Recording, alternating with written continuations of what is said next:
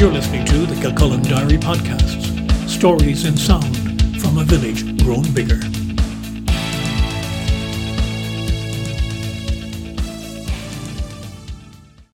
Hello, you're listening to On This Day with Brian Byrne. It's Tuesday, 16th of June 2020. On this day in 1904, Dublin writer James Joyce walked out for the first time with Nora Barnacle, who became his life partner and eventually his wife. His novel Ulysses, published in 1922, was set on the same date. The epic work describes a day in the life of one Leopold Bloom as he walks around Dublin and drives with friends in a carriage to a funeral. The novel is considered to be one of the greatest literary works in history, brilliantly structured in a stream of consciousness style. That same style, though, doesn't make it an easy read. Joyce deliberately put in many of what he termed enigmas and puzzles that would keep professors busy for centuries arguing over what I meant. And it has, so far anyhow, for more than one of those centuries. In real life, Joyce and Nora went off to Europe not too long after they started going out. They didn't officially get married until 1931, but in the same way that his Ulysses writing was experimental in the modernist genre, their relationship was equally so. By all accounts, a relationship of equals and one of intense feelings, a true marriage of minds as well as bodies. They ended up spending much of their life in Trieste in Italy and later in Zurich in Switzerland.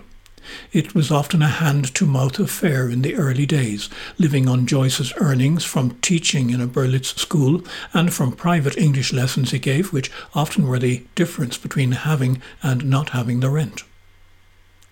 I'm not going through their life. The best telling of it I heard on last Saturday night's Radio 1 with the wonderful Edna O'Brien, mellifluous and seductive in recounting the family's ups and downs, their triumphs and tragedies. She is the author of what is regarded as one of the very best books on Joyce and women, James Joyce, published 21 years ago.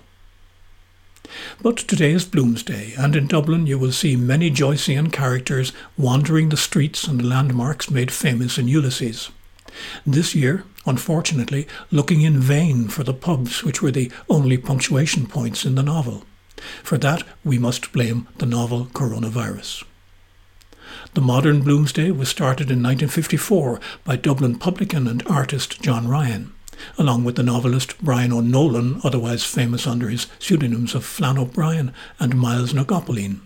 They, with a group of Dublin intellectuals and writers, hired a couple of horse drawn cabs to make a pilgrimage along the Ulysses roads and stops. Unfortunately, there were too many stops, and they never made it to the end to what had been the brothel quarter of Night Town in the novel. Too many stops, too early. That initial version has evolved into a day with a range of cultural activities, including Ulysses readings and dramatisations, pub crawls, and other events. Hundreds of Dubliners dress as characters from the book, spouting long passages from it to anyone who cares to listen. It's not just a Dublin phenomenon.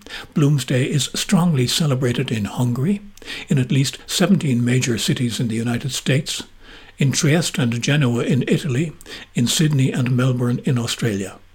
You will also encounter sundry Leopolds and Mollys and Stephen Dedalus today in New Zealand, Canada, the Czech Republic, the United Kingdom, and France, and probably in any other country where you'll find an Irish pub.